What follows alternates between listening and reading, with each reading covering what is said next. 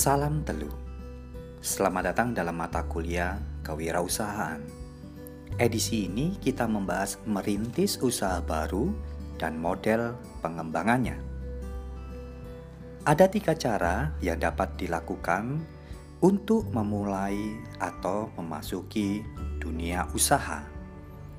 Satu, merintis usaha baru, yaitu membentuk dan mendirikan usaha baru dengan menggunakan model, ide, organisasi, dan manajemen yang dirancang sendiri.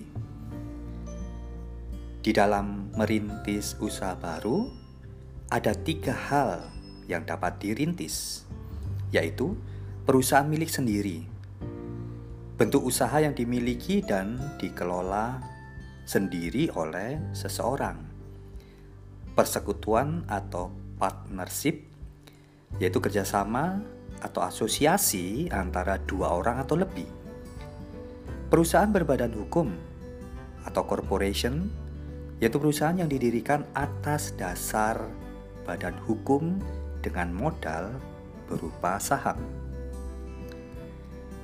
Dua, membeli perusahaan orang lain atau buying, yaitu dengan membeli perusahaan yang telah didirikan atau dirintis dan diorganisir oleh orang lain dengan memakai nama atau goodwill dan organisasi usaha yang sudah ada. Tiga, kerjasama manajemen atau franchising, yaitu kerjasama antara wirausaha atau franchises dengan perusahaan besar dalam mengadakan persetujuan jual beli hak monopoli untuk menyelenggarakan usaha atau waralaba. Kerjasama ini biasanya dengan dukungan awal seperti pemilihan tempat, rencana bangun, pembelian peralatan, pola arus kerja, pemilihan karyawan, pembukuan, pencatatan, dan akuntansi konsultasi, penetrasi atau penetapan standar, promosi, pengendalian kualitas, riset, nasihat hukum, dan sumber-sumber permodalan. Mari kita akan bahas satu persatu. Yang pertama, merintis usaha baru. Untuk memasuki dunia usaha, maka seseorang harus memiliki jiwa wirausaha. Wirausaha adalah orang yang mengorganisir, mengelola, dan memiliki keberanian untuk menghadapi resiko. Sebagai pengelola dan pemilik usaha atau pelaksana dari usaha kecil, maka harus memiliki kecakapan untuk bekerja, mengorganisir, kreatif, dan lebih menyukai tantangan. Menurut hasil survei yang dilakukan oleh Peggy Lambing tahun 2000, sekitar 43% responden yang berupa wirausaha mendapatkan ide bisnis dari pengalaman yang diperoleh ketika mereka bekerja di beberapa perusahaan atau di tempat-tempat profesional lainnya. Sehingga mereka mengetahui cara-cara mengoperasikan perusahaan dari pengalaman tersebut dan terbukti bahwa sebanyak 15 responden telah mencoba dan merasa mampu mengerjakannya dengan lebih baik. Sebanyak satu dari 100 atau 10 responden, 11% dari wirausaha yang disurvei memulai usaha mereka adalah untuk memenuhi peluang pasar sedangkan sebanyak 46% dikarenakan hobi. Ada dua pendekatan utama yang digunakan wirausaha untuk mencari peluang dalam mendirikan usaha baru. Pendekatan tersebut yaitu satu, pendekatan inside out atau disebut dengan ID generation, yaitu pendekatan berdasarkan gagasan sebagai kunci menentukan keberhasilan usaha. Mereka melihat keterampilan sendiri, kemampuan, latar belakang, dan lain sebagainya yang menentukan jenis usaha yang akan dirintis. Dua, pendekatan outside in atau disebut dengan opportunity recognition. Yaitu pendekatan yang menekankan pada basis ide bahwa perusahaan akan berhasil apabila menanggapi atau menciptakan kebutuhan di pasar. Opportunity recognition tidak lain adalah pengamatan lingkungan, yaitu alat perkembangan yang akan ditransfer menjadi peluang-peluang ekonomi. Berita-berita peluang tersebut menurut Lambing bersumber dari surat kabar, laporan periodik tentang perubahan ekonomi, jurnal perdagangan dan pameran dagang, publikasi pemerintah, informasi lisensi produk yang disediakan oleh pialang saham, universitas, dan perusahaan lainnya. Dalam memasuki area bisnis atau memulai usaha baru, maka seseorang dituntut tidak hanya memiliki kemampuan, tetapi juga dituntut untuk memiliki ide dan kemauan. Seperti telah disinggung bahwa ide dan kemauan harus diwujudkan dalam bentuk barang dan jasa agar dapat laku dijual di pasar. Dua, membeli perusahaan yang sudah didirikan.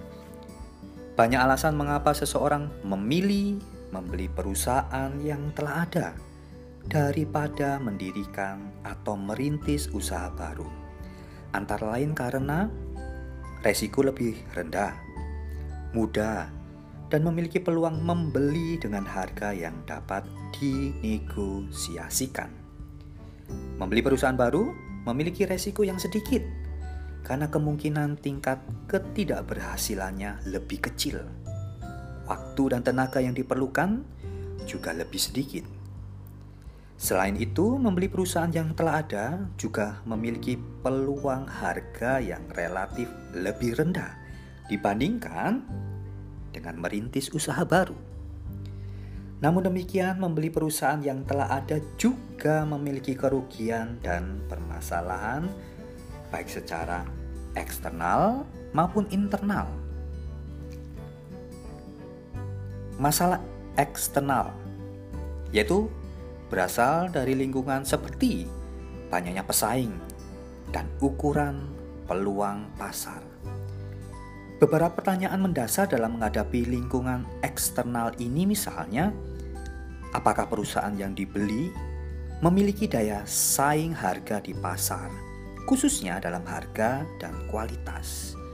Bagaimana segmen pasarnya? Sejauh mana agresivitas pesaingnya?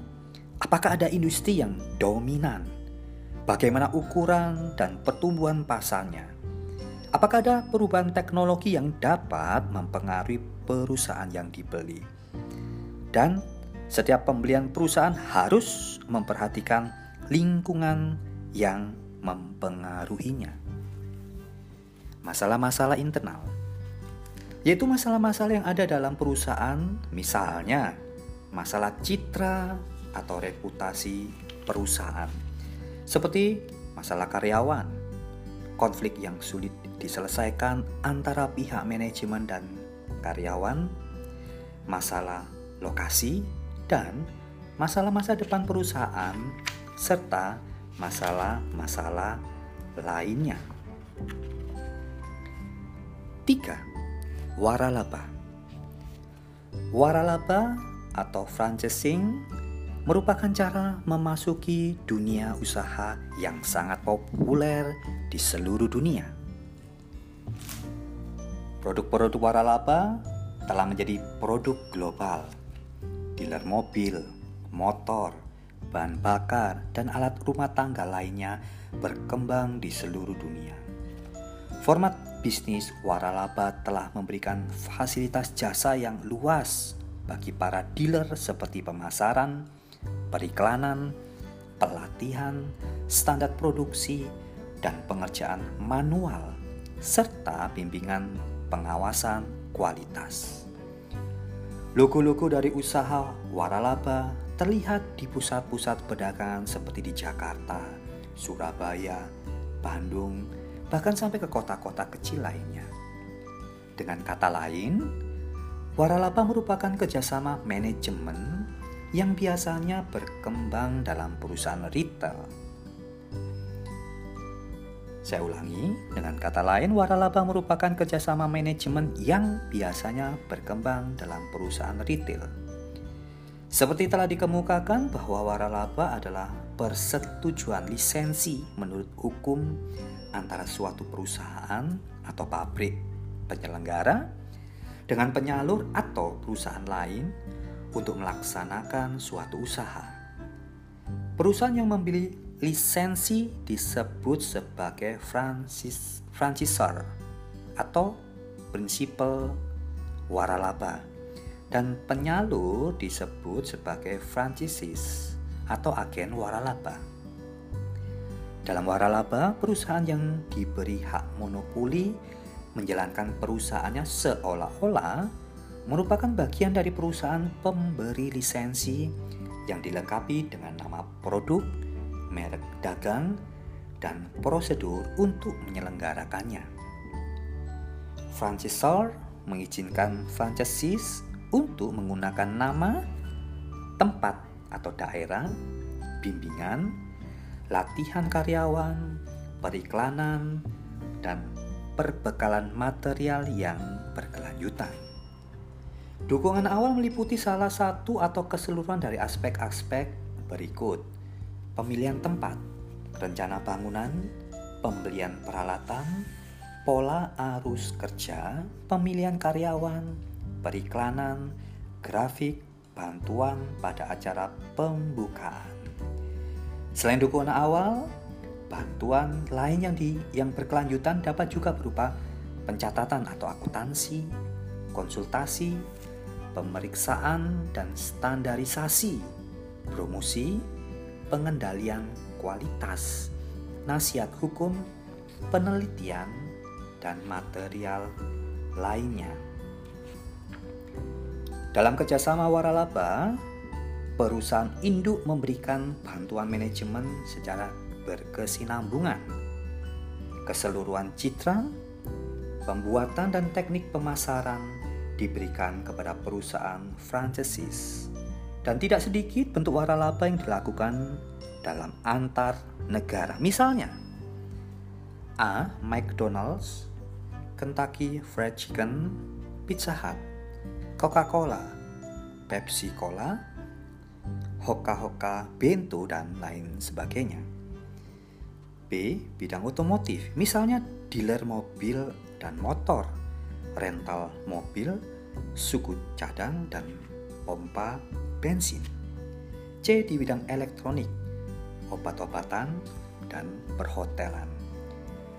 Di negara-negara yang sudah maju seperti di negara Amerika dan negara Eropa, waralaba tumbuh cepat dan semakin meluas. Bidang-bidang yang perkembangannya cukup pesat seperti A. Rekreasi, hiburan, perjalanan dan wisata mencapai kenaikan 34,1 persen. B. Jasa-jasa perusahaan mencapai 30,7 persen. C. Akuntansi, kredit, agen pengumpulan dan jasa perusahaan umum mencapai 21,19 persen. D. Percetakan dan fotokopi mencatat 20,8 persen. Di Indonesia, bentuk kerjasama yang mirip dengan waralaba namun berbeda adalah bapak angkat atau kemitraan. Dalam kerjasama, sistem bapak angkat atau kemitraan hanya diberikan bantuan permodalan, pemasaran, dan bimbingan usaha. Dasar hukum dari penyelenggaraan waralaba adalah kontrak antara perusahaan franchisor dan franchises. Perusahaan induk dapat saja membatalkan perjanjian tersebut apabila perusahaan yang diajak bekerja sama melanggar persyaratan yang telah ditetapkan dalam persetujuan. Sampai jumpa di edisi selanjutnya. Salam telur.